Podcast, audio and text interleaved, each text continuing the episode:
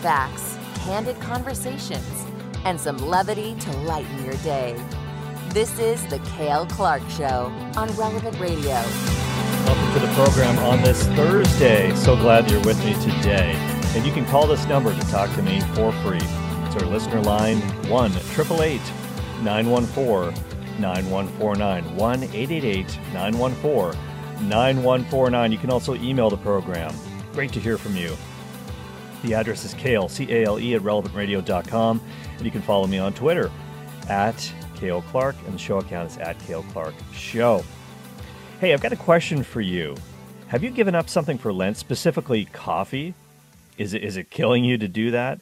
Are you a cappuccino guy or gal? Are you into macchiatos or Americanos? Do you drink coffee all day long? Do you always say to yourself, man, there's just too much blood in the coffee system? Even on the drive home, like right now, you might be doing just that, sipping a coffee on your commute. Uh, if so, I want to know. 888 914 9149. Are you Catholics in cars getting coffee? And that's, of course, an allusion to the Seinfeld comedy series, Comedians in Cars Getting Coffee on Netflix, which is always funny. I love Seinfeld. I know not everybody loves loves him, but uh, I always thought he was great, just a genius. But I bet you didn't know about the Catholic origins of coffee.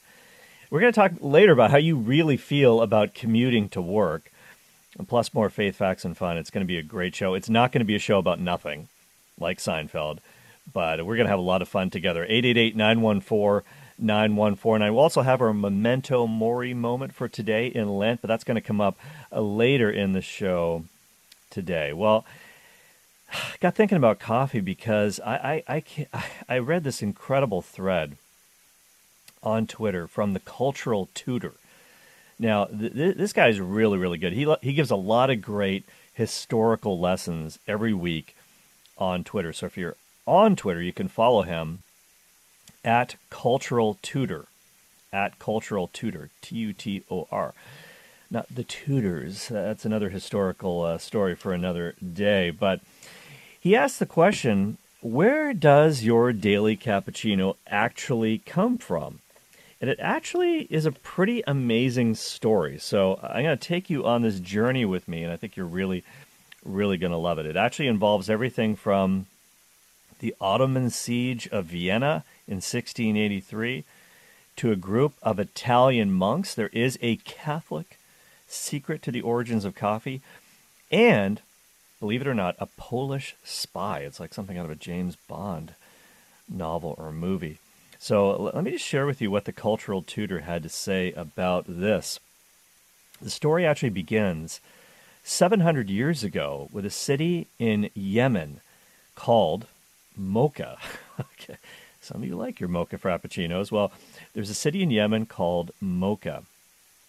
And where does coffee actually come from? The clue is in the name.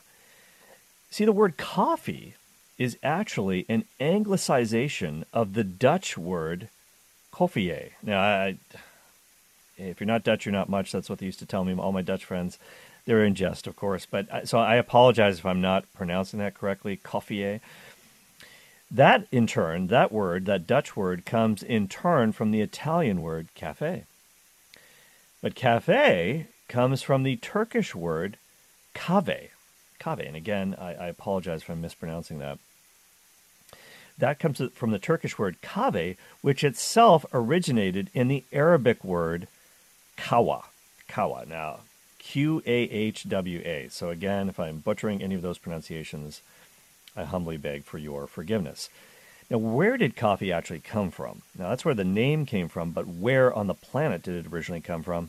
The answer is I should actually throw this out as a listener quiz question, but we got to keep moving with this. So, the, I'll give you the answer. The answer is Ethiopia. Ethiopia. And in Ethiopia, there are all kinds of legends involving mystics, shepherds, all kinds of stories. I don't know if any of them are true, or maybe one or two of them, or I don't know.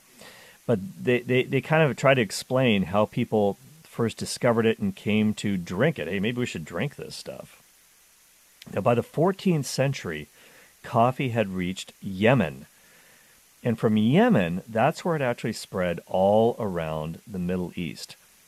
The city of Mocha if you're wondering where mocha comes from, well, Mocha is a city in Yemen, and that was the beating heart of the coffee trade for centuries, exporting beans to the Ottoman Empire and all over Europe.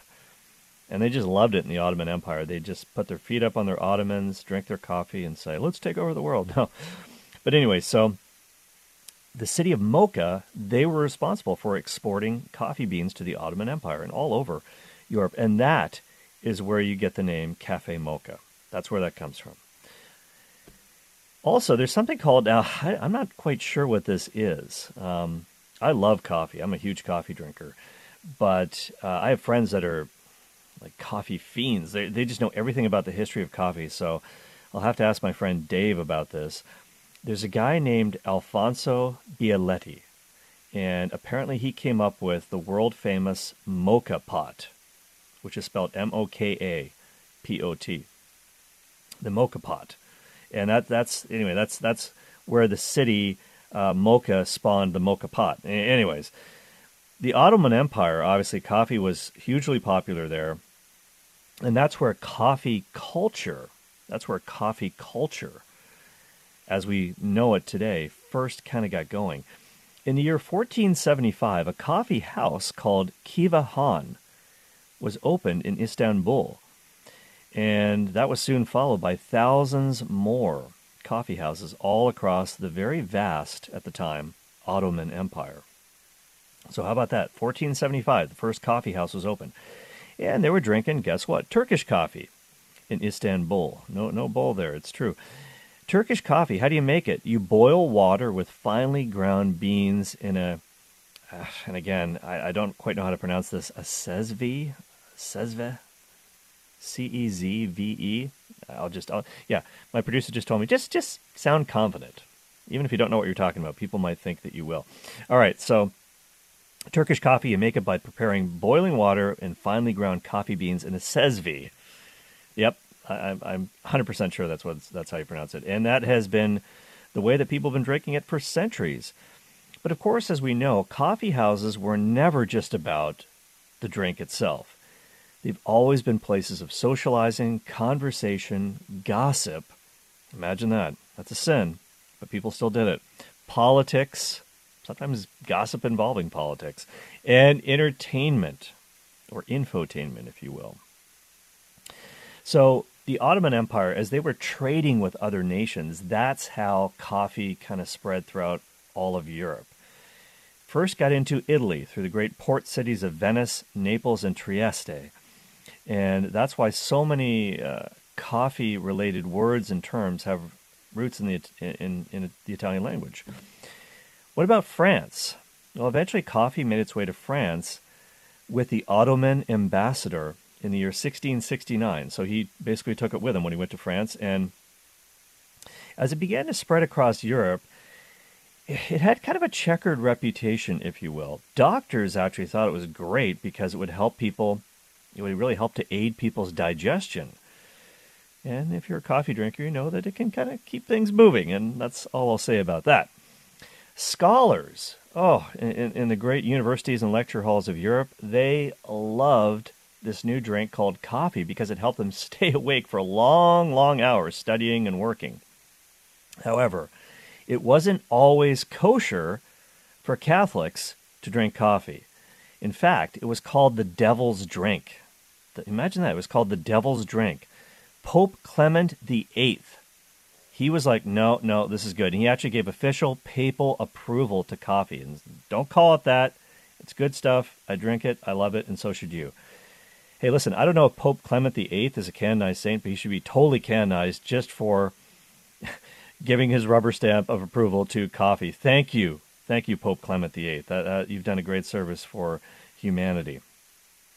Anyway, so now that it's okay for Catholics to drink it, as you can imagine, its popularity spread more and more across Europe. And the first coffee house in Europe was founded in Venice in somewhere in the in the decade of the 1640s. And then they started appearing all over Europe. Uh, merchants would set them up, uh, immigrants would set them up, and they were modeled after these original Ottoman Empire coffee shops. And again, people would do the same sorts of stuff there. They would socialize, they would try to be entertained, they'd gossip, they'd talk politics, they'd talk sports, probably. Whatever the sports of the 1640s were, I have no idea. But hey, have you seen that wrestling match? I don't know. Uh, but a crucial moment came in 1683 when the Ottomans tried to siege Vienna, and it didn't work. It, it completely failed. But as the Turkish army was retreating, as they left, one of the soldiers left behind sacks of coffee beans, just tons of them. And he was responsible for, for kind of keeping guard of them. And he was like, I'm out of here. I can't carry these with me. I've got to flee. I'm going to get killed. So he just left them there. And that's where the Polish spy comes in. There was a Polish diplomat, di- diplomat who apparently was also a spy, and his name was Jerzy Franciszek Kulczycki. Jerzy Franciszek Kulczycki. And what Jersey, I'm just going to call him Jersey from now on because that's a tough one. But Jersey, I might want to call him Saint Jersey. Anyways, he, he opened the first coffee house in Vienna using these Turkish beans that were left behind. And this is this is amazing that nobody thought of this before, but our friend Jersey, the Polish diplomat and spy, he also made the revolutionary decision for the first time in human history to add milk to coffee. Wow. Thank you, Jersey. That's amazing. You and and uh, Pope Clement VIII should all should both be canonized saints for this. But people actually, although during Lent, I'm I'm really uh, mortifying myself by not not drinking milk in my coffee. But it, uh, although I, I no, oh no no, I just noticed I have some milk in my coffee on my desk. I, I I'm cheating. I'm cheating. How about that? Yeah. Well, thanks, Patrick. And people people noticed that when a few drops of milk were actually added to coffee, and this is where the Catholic angle comes in, by the way, people. People noticed that when a few drops of milk were added to coffee, it took on the brown color of the robes worn by the Capuchin monks uh, that were known as the Capucci- Cap- Kapuziner in German, and that's where the modern cappuccino gets its name. So, how about that? The Capuchin monks. During the 18th century, let's fast forward here. During the 18th century, the number of coffee houses was skyrocketing all around Europe. They were a vital gathering place that was neither work, church, home, nor centered around alcohol. They weren't like the it wasn't like the bars, it wasn't like the pubs where people would tend to unfortunately commit the uh, the sin of drunkenness. It's a mortal sin, by the way. Uh, so it was a different it was a different kind of place. It, it's interesting too because I don't think things have changed too much in that front.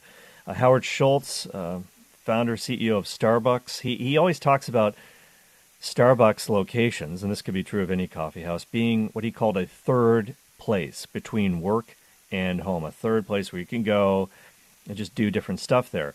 And so th- this is essentially what happened across Europe. They became gathering places, these coffee shops. It wasn't work, it wasn't church, it wasn't home, and it wasn't a pub. So what do people do there? Well, they would talk about ideas. Apparently, the during the coffee house uh, era in Europe, that's where a lot of ideas that made their way into the Enlightenment uh, really were formed, I guess, um, over cappuccinos. And some of those ideas were not great. In the year 1735, the composer Johann Sebastian Bach actually wrote a piece of music that was called the Coffee Cantata and I actually have uh, some lines from that song. Maybe I don't know. Maybe a modern artist wants to wants to redo this. So this this is Bach in his sweet hymn to coffee. He says, "Oh, how sweet coffee does taste, better than a thousand kisses." I guess he didn't meet many girls, but anyways, better than a thousand kisses. Coffee, coffee, I've got to have it. And if someone wants to perk me up, oh, just give me a cup of coffee. But by the way, did you know that Sylvester Stallone, Jean Claude Van Damme, and Arnold Schwarzenegger. You know, you know how they're kind of trying to great action stars of the 80s and 90s. Do you, do you know that they're actually making a movie about get this the great composers? Did you hear about this? Stallone said, "Hey guys, guys, in this movie, I think I'm going to play Beethoven." And Van Damme says, I, I will play Mozart. I will play Mozart." And then they turn to Arnold and he says, Guys, guys, don't do it. Don't make me say it. Don't make me say it. All right, all right. I'll be back. I'll be back.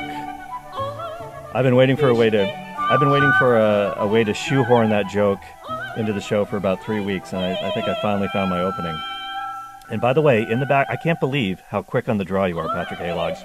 You are now listening to the Coffee Cantata by J.S. Bach right now on the Cale Clark Show. So history comes alive once again on Relevant Radio. All right, well, you can keep playing that in the background. I'll tell you what happened after this. We'll just t- tone it down a little bit. But during the 19th century, in large part thanks to the Industrial Revolution, coffee was well on the way to becoming a global industry. New technology allowed for its production on a vast scale, and coffee advertising became a big industry, went through the roof. However, eventually they, they could not supply enough coffee beans for the ever burgeoning industry. Again, the original beans came from Ethiopia through Yemen, but unfortunately, a lot, a lot of European powers back ever since the 1600s, they were operating coffee plantations in the colonies, and tragically, those are usually worked by slave labor. But in the year 1852, Brazil, which was then independent, by this point, Brazil was an independent country. In 1852, Brazil became the world's largest exporter of coffee. Now, in England, they kind of went away from coffee houses. They decided to go and drink tea. Let them drink tea. And of course, the Boston Tea Party, obviously, tea had a lot to do with the British experience, still does. Have a cuppa, have a cuppa. If you ever talk to a, a Brit, you know what I'm talking about. But coffee houses were replaced by tea houses in England, but in, in the rest of Europe, they were still going through the roof. People were just loving coffee. People would go into coffee houses, grab one before work, after work, very similar to today. But it was in the late 19th and early 20th centuries that coffee houses actually got their reputation as hubs for writers, artists, creative types. Maybe like Peter Atkinson from the Merry Beggars. This is the kind of place that he would hang out in. Uh, Paris, Vienna, Buenos Aires. Artists like Picasso, uh, writers like Hemingway. They, they, just a couple of the of the giants who would spend time at the famous Le Dôme Cafe in Paris. Now, one last thing. Some of you guys like espressos. Well, the and it's by the way, it's not espresso with an X, it's espresso with an S, as in Superman.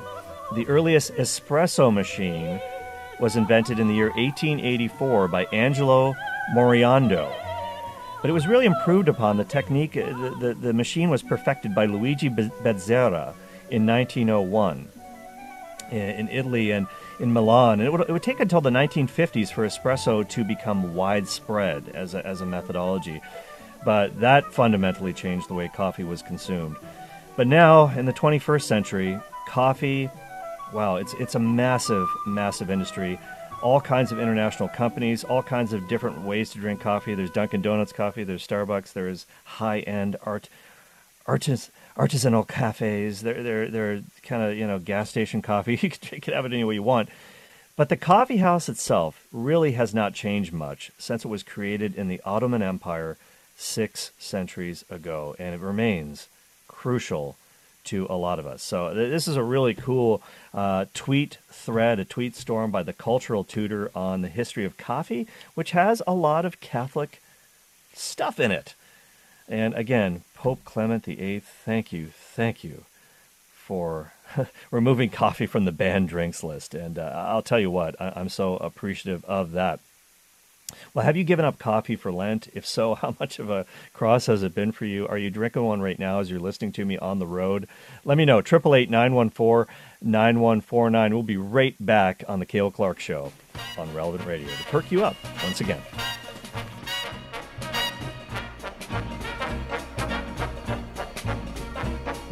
Way down among Brazilians, coffee beans grow by the billions, so they've got to find those extra cups to fill.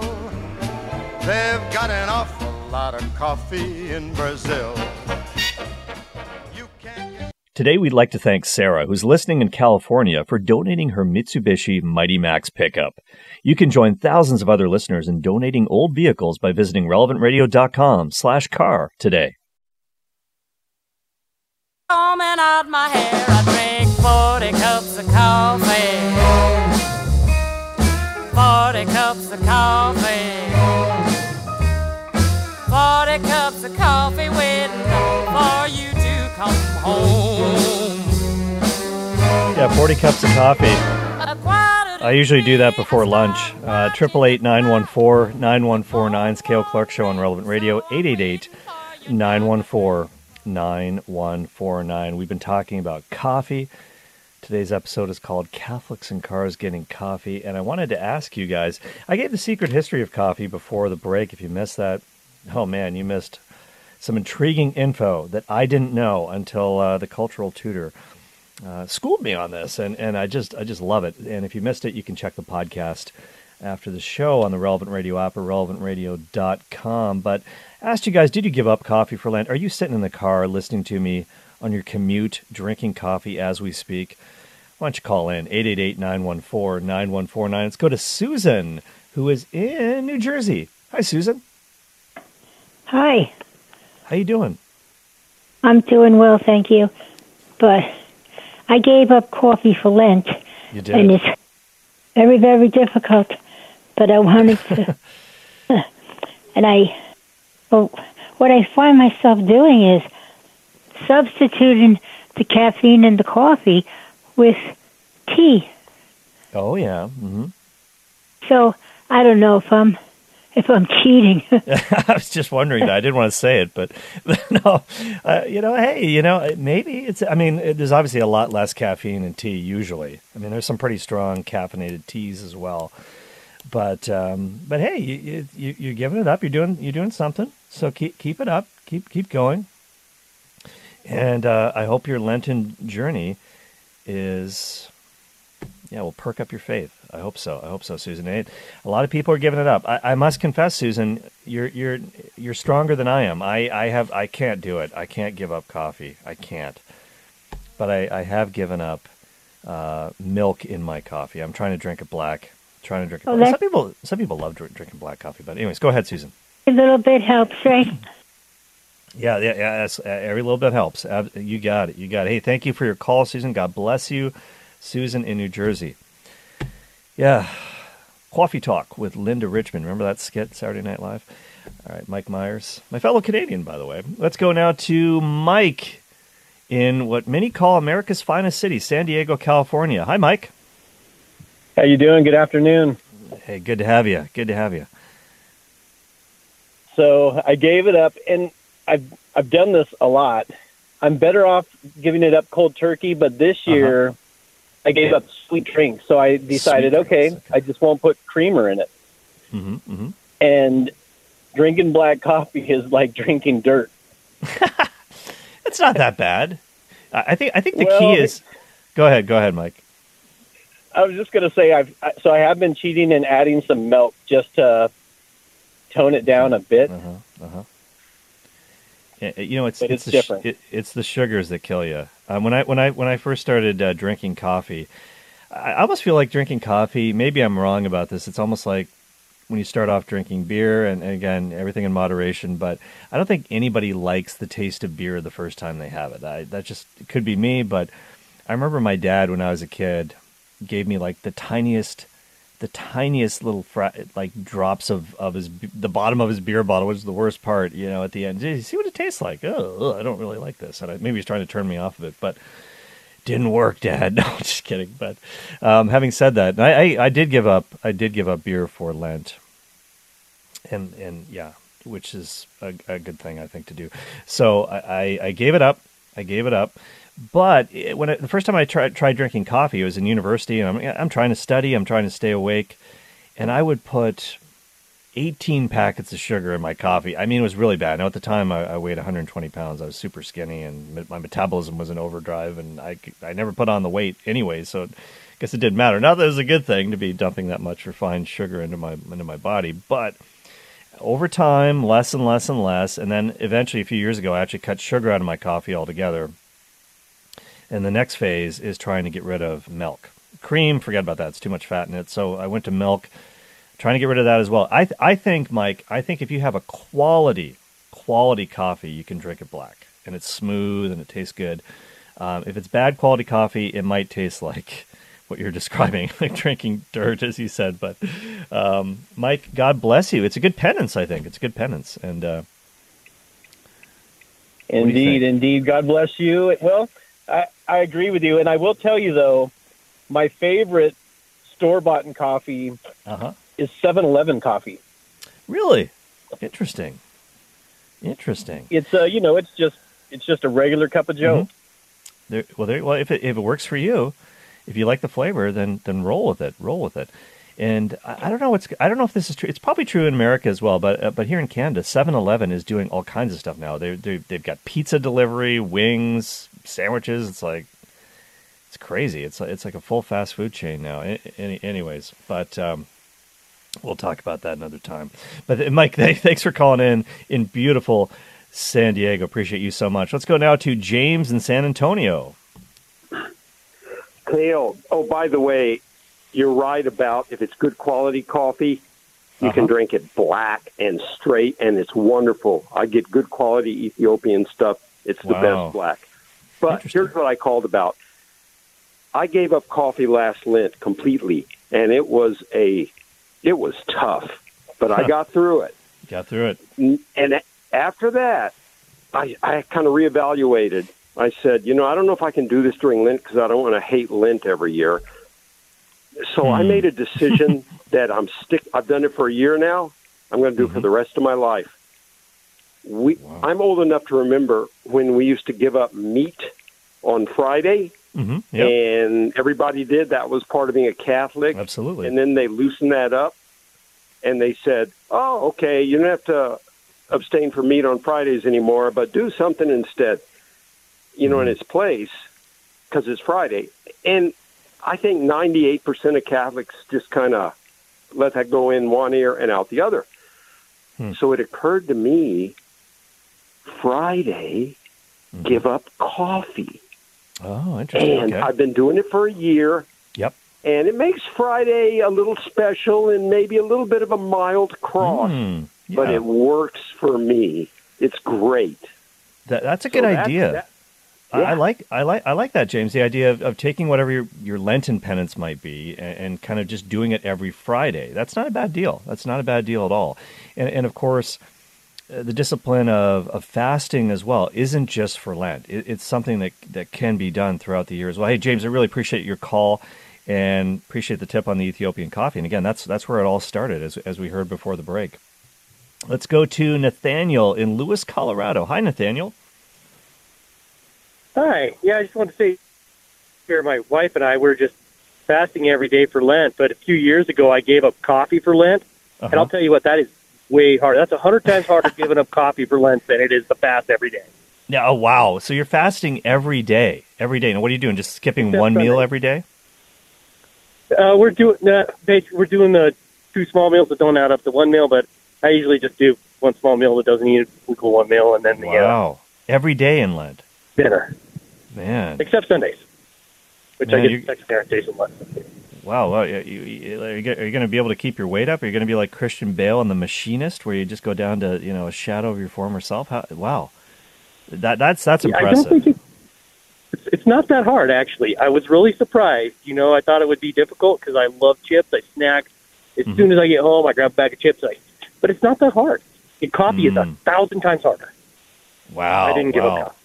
Wow, that's incredible. I, I do think though that yeah, the, the snacking is something that's so easy for people to, to get into and, and abuse. And what do you well, you got? oh, You're just sitting around, you're watching TV. Oh, I got to eat something while I'm doing this, or whatever the case may be. It just it's not a good move. And and a lot of um, a lot of the eating that we do outside of meal times, it's try to medicate yourself. People medicate themselves with food, with uh, alcohol, and, and a lot of the times it's it's to try to try to distract themselves from a problem or an issue that they have in life or in their work or in their relationships that they're just not dealing with. And I'm not saying that you were doing that, Nathaniel, by any stretch of the imagination, but I, do think people do tend to go to the snacks for that reason or just absent-mindedly um, while they're sitting around. And so, hey, Nathaniel, you are a true Catholic in whom there is nothing false, to paraphrase the Bible. Uh, great, great, great, great call. And God bless you and your wife for doing this. Well, thank you. You're too kind. We're not that great, but thank you. well, we're all we're all on the journey, man. I appreciate the call. Uh, great call from Nathaniel. Thank you in in Lewis, Colorado. That, that's that's amazing stuff. Amazing stuff. Hey, listen. Uh, here's another thing, and I and I said this is about Catholics and cars getting coffee. this is another piece, I, and feel free to call in. We, we can still talk about coffee too. Triple eight nine one four nine one four nine. This is another thing I came across. It was a piece in Fortune magazine. It was originally published uh, in, I think, The Conversation, and it was about a couple of professors, a couple of management scholars that study work-life balance for a living. And they, they talk about hey this is actually it's actually good if you're commuting to and from work now some of you guys might not agree with this because you're still working from home and you have no intention of going back to commuting an hour or maybe even longer uh, but many companies are, are now they're into this rto mandate return to office and these, these two professors uh, matthew uh, piszczek and kristie mcalpine uh, originally, again, they were they were writing this uh, for the conversation. Um, uh, let's see where they where they actually teach here. Um, hang on, hang on. Matthew uh, is an assistant professor of management at Wayne State University. Kristie McAlpine, professor of management at Rutgers University in New Jersey. How about that? Um, but they were they were talking about how the commute gives you something very rare in today's society, according to them. And they call it liminal space.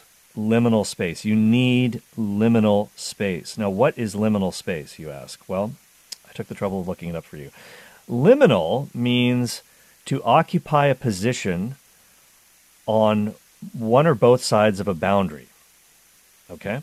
So that's that's one potential definition. And the second one, according to the Oxford Dictionary of English, is relating to a transitional stage of a process. So a liminal state is kind of a transitional state between one place and another, one thing and another. And so it's interesting that they, they found that for most American workers who commute, the trip to and from the office takes nearly, on average, a full hour a day, 26 minutes each way. On average, 7.7% of workers spend more than that. That's two hours or more on the road. Now, a lot of people think it's a chore, it's a waste of time. But a lot of people, they found this during the pandemic, that a lot of people who were forced to work from home actually missed the commute. They actually missed going to work. And there was a, an account in the Washington Post by one woman who said that even though she was working from home, she would go out and sit in her car in the driveway at the end of her workday in an attempt to try to carve out some personal time and make some sort of a transition marking from work to non work. So she needed that. She needed that. And so these two management scholars, they started trying to figure this out what it was that people actually missed when they stopped commuting. And they recently published a study in which they argue that indeed commuting is a source of liminal space. It's a time and a space that's free of home, it's free of work, and it provides an opportunity to A, recover from work, and B, mentally switch gears to your home life. I don't know if you guys would agree with this or think this is a good thing or a bad thing. 888 914 9149, 888 914 9149. So, a lot of people, obviously, when they started working remote, they lost this and they lost this part of their day. And so they had trouble shifting gears from their work life to their home life. It all kind of got blurred together. And that led to a lot of stress for some people, not for everybody. Because let's let's face it, commuting has its own stress, doesn't it? Um, but but here's the thing: the, the researchers found that without mentally disengaging from work, people tend to experience burnout. If they can't disengage somehow, they're going to get burned out. So even if you are still working from home, you've got to figure out a way to effectively disengage. And that's why they think people were missing their commute because they didn't have the opportunity to actually do that. So they started doing all kinds of research on the typical American worker's day. And they focused on really two things that happen in your brain. They call it psychological detachment from the work rule. And that's when you kind of mentally untangle yourself, disengage from the work role. And then they also looked at psychological recovery from work. So there's detachment from work and then psychological recovery from work. And what does that mean? It basically means you've got to rebuild your energy, your mental energy, because when you're working, you're obviously, even if you're uh, working in a knowledge profession, it, it can be tiring physically and mentally. Doing knowledge work can actually wear you out physically. You know this. If you're thinking really hard, um, and I have to think a lot harder than most people, I'll tell you, but uh, it can use up a lot of energy. So they started, these two researchers started developing a model that say you need this liminal space for detachment recovery. And but here's the thing, even if you do have a commute, sometimes it doesn't work. It, it doesn't let you recover because if you're, let's say, stuck in a traffic jam or people are cutting you off or you're, let's say, taking the subway and you've got to figure out, oh man, when's this train going to come? There's a delay. I got to make sure I get off at the right stop. I don't fall asleep on the on the subway car. Uh, if you, you, you, this is taking up so much of your mental space and attention, it's not really relaxing. It's not really relaxing. Now, best case scenario, you have a chance to maybe sit back on a train or something and just kind of listen to a podcast. Maybe you're listening to Relevant Radio right now, the Cale Clark Show. Whatever you're doing, that can be sort of a, a way to rest, relax, recharge. Music obviously works as well on, on that front too. So they, they tested these models out on 80 different university employees, morning commutes, evening commutes, and they, they, they just basically collected all kinds of data. Were they able to relax during the commute? Whether they felt exhausted when they got home or not? And, and, and most people reported that, yeah, we use the commute as a liminal space. We can mentally transition from work to home. We can start recovering from the workday. Um, people who had longer commutes, interestingly enough, actually had higher levels of psychological detachment from work, which kind of makes sense. You just have more time. But on stressful commuting days, uh, maybe bad weather or traffic jams, they had less psychological detachment, less relaxing. So, one of the things that they that they do say is even if you are going to work from home, try to put some sort of a commute in your life somehow. Now you could be like that lady in the Washington Post, just kind of sit in your driveway after after work at home and then go back in. But maybe it's better for you just to take a walk. They suggest taking at least a 15 minute walk before you start your home office work and a 15 minute walk at the end of your day, just to kind of, again, create that separation. It's a commute, quote unquote, of sorts. And that can help. And also, if you if you if you are driving, they say try to take the scenic route if you can, a less stressful route maybe. It'll help you along those lines. I, I don't know what you, you guys think about this, but a lot of people, uh, especially on Twitter, are not cool with this at all. Uh, there's a there's an entrepreneur on, on Twitter by the name of Justin Welsh, and uh, he's uh, he's getting he has quite a few followers, and he, he is not a fan of this. He said, "We're now being sold commuting as therapy." He's kind of quoting this article. He says, "No thanks, no thanks."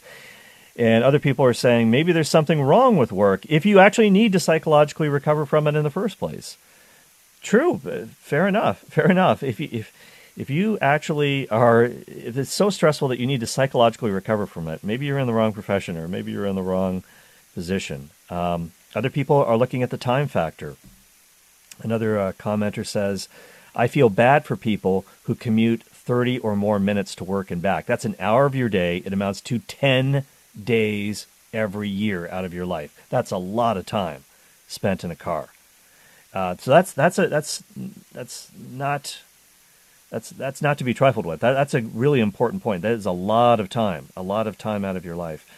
Um, others who work from home say, "Hey, I, I, I used to walk 30 minutes from Penn Station in New York to my office. Now I just take a 30 minute walk whenever I want to. That's the new commuting." So eh, I don't know. I don't know what you guys think about this. Some people also like just working in a place that's not their home. And they like to keep that work life, home life uh, separate. I don't know. I'd love to hear what you think. Triple eight nine one four nine one four nine. Call in. We'll be right back. Quick break on the Cale Clark Show. On the road again. Just can't wait to get on the road again. The life I love is making music with my friends. How are you aligning your financial plan with your Catholic values? Is your Catholic faith influencing your financial future? Our sponsor, Creative Planning, has options. More info, including disclosures, at creativeplanning.com forward slash Catholic Focus. This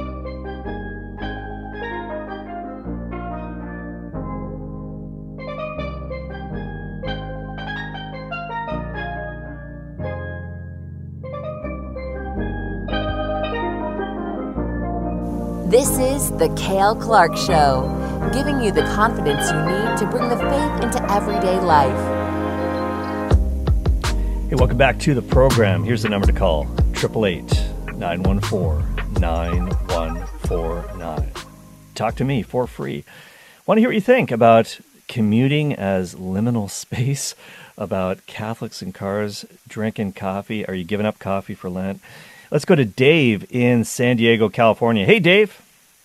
Hello there. I love your station, man. I don't, I'm not a Catholic. I don't always agree with your your, your dogmas, right? Uh-huh. But you're, you you guys are a refreshing change from a lot of stuff, and I I'm a coffee drinker from way back. I'm 70. I just turned 72 yesterday, and Wow. one for Happy coffee. birthday. Thank Happy you. Happy birthday. That's awesome. You know, and I'm I'm totally blind. I live up here in Julian, which is like maybe 50 miles east of San Diego, up in the mountains, right? Wow. Sounds beautiful. Yeah. And it's like if it wasn't for coffee, I'd never get anywhere. You know. That's awesome, Dave. Well, listen, when my dad turned 72, I gave him a, a golf bag with with his with his name engraved on it and said, you know, Ted Clark, Sure. par, par 72. You know, and I was like, you guys, you guys start shooting your age now, Dad. But uh, anyways, happy birthday to you, Dave. That that is incredible, and and thanks for your kind words about relevant radio. It's awesome that you're that you're listening, and I, I I'm so glad. It's it's I love it when when non Catholics listen to the show, and if if they're able to, uh, even if they don't agree with everything that they hear, and they're at least hey willing to listen and checking it out. And if you're finding it refreshing, we're very very thankful for that, Dave. Oh, I tell you, it, it, it's great. Yeah, I'm. Uh, I mean, I mean, it's it's it's, it's funny 'cause I grew up in Chicago, right? So I had all the snow I'm ever going to want, right? I moved to San Diego because it was warm. Then I moved up here because it was so crowded. I said maybe this will keep it down a little bit. I didn't know we were going to market it, right? You know, come That- up and see the snow. you know. Oh wow, that, that's incredible, Dave, Dave. I'm so glad you called in. Call, please call back anytime uh, from your mountain views in, in the beautiful San Diego area. And you lived in two of my favorite cities in the world, Chicago and San Diego. That that is just awesome. That was Dave in San Diego. Bless you, man. That that is great stuff. Great, great stuff here on Relevant Radio. That that really got me pumped up. That call almost as much as a cup of Joe. Let's go now to Barbara, also in California, in Los Angeles. Hi, Barbara. Hi, Cale. How you doing? Hi. It sounds like you just went out. Are you there? I am. Yep, you're on the air. Okay. Okay. This is great. Um, I don't usually call into your show, but I try to try to catch it whenever I can. First of all, I drink a little bit of coffee. I think moderation in all things. But the thing that I wanted to speak about is the transition time. This is really interesting because um, I was a driver, and I've been a, I'm retired now. I had a, I've been a driver many many years in Los Angeles. I was a driver in New York, but I didn't drive in Manhattan. I commuted in Manhattan. Okay. okay? And um, so I've been a driver in Los Angeles for years. And then, because of a change in my job, I became a, dri- uh, a uh, participant in public transportation. So I've actually mm, about 50, 45 years, something like that, in public transportation, a good 25 years driving, something like that. But yeah, so I've seen a lot of it. But I think this idea, when I made the switch from driving my car to going to public transportation, it was awkward at first because, especially in LA, everybody's Yeah. supposed to have a car, and you have to kind of go through this ego thing. But um, it was a, you know, the, the the drive between where I live and downtown was quite was pretty intense. You couldn't really Uh-huh. space out and kind of get calm unless you know you were in a non-trafficked time of day. But when I made the switch over, even though you have to be somewhat attentive on the subways and stuff, Mm-hmm. um, it was like I don't have to drive. Oh Yeah. my oh, God. Oh, yeah. Oh, yeah. I'm not driving. I don't have to have my eyeballs all over the road. I don't have to be in the back mirror, in the front mirror. You know, even if I Gotta close my eyes for a few minutes. Yeah. So so anyway, I just think transition time and then one more thing. Since I've been retired, I have to like create this transition time at home because I am almost like those people who work on their computer. I do do things on the computer. Yeah. But it's like there's nothing built in. It's like, you know, when you work, you leave at this time, you go at this time, Yep. you have Mhm. to change what you're doing. And uh, so we do have to create something else. And I agree with those researchers. Absolutely. I think it's a mental need, a healthy need for a healthy brain. I, I like what you said there, and that's something that I hadn't really thought of or made the connection. But yeah, when when you're retired, it's it's almost like you've got the same issue as people working from home, in that I mean, you're obviously doing things that will occupy your time. Most retired people I know are more busy than anybody. They often feel like they're busier than when they were working. There's so many things that they're into and things that they've always wanted to do, and spending time with family and maybe even grandkids and stuff like that. But yeah, having those times in your day, even when you're retired, is really interesting too. So hey, Barbara, thanks for the call. Appreciate you. Thanks. You're welcome. God yeah. bless you, Cale. Good job. Good job. Well, Thank you. Well, thanks a lot, Barbara. Really, uh, I'm so glad that you called in. And yeah, yeah, I agree with that. I mean, if I had a job downtown where I had to, if I was driving downtown into a major city, I just wouldn't do it. I, I would definitely take public transportation if I could. Take the GO train, take a subway, whatever. I, there's no way I would want to sit in bumper to bumper traffic. But at Relevant Radio, we do love traffic jams because we know that a lot of people find us, and that's how they find us on the radio. And uh, we just heard from a gentleman who found us in San Diego, and not Catholic, but hey, he likes what he hears, something different. And we're glad that you're listening wherever you might be to the Cale Clark Show on Relevant Radio. Let's go to Daniela on the other side of the country in Boston, in Beantown. How you doing, Daniela? I am well. How are you? Great, great. What are your thoughts about all um, this? Oh my God! I so I actually ran into Relevant Radio last year, and um, for Lent, I decided to listen to it every single day. And oh. I got to say, it's wonderful just for a fresh um, view on things. And I like like when they give the news, it's a little bit of everything, and it's more of the hmm. truth than fluffed up with the dramatics of what's everyday life. Um, yeah. So I find it very wonderful, and um, I like the show. It's it's great. As far as the traffic goes, I believe. I mean, for me, it's very. Um, it's I consider like downtime when I'm leaving work and driving for between thirty to forty-five minutes in Boston traffic. Hmm. Um, so I find relevant radio very relaxing and soothing and calming. Uh, Danielle, period. So thank you. Oh, you're welcome, th- thank you for listening. Uh, let me ask you this, Danielle: are, are you are you Catholic yourself? No. Okay, well, I actually grew up in a communist country, um, oh so there was goodness. no religion. Wow. And well, um, so that, I'm very passionate as far as like free speech. Absolutely. And uh, freedom yes. of religion. So we we need yeah, absolutely no question. Hey Daniela, thank you so much for listening and thank you for calling in. Wow, what a fun hour it was on the Cale Clark Show. We'll be back again 23 hours from now. And don't forget the Faith Explained 1230 Central tomorrow. Timmerie's up next, followed by Father Rocky, Family Rosary. Take it away, Michaela. Thank you for listening to my daddy.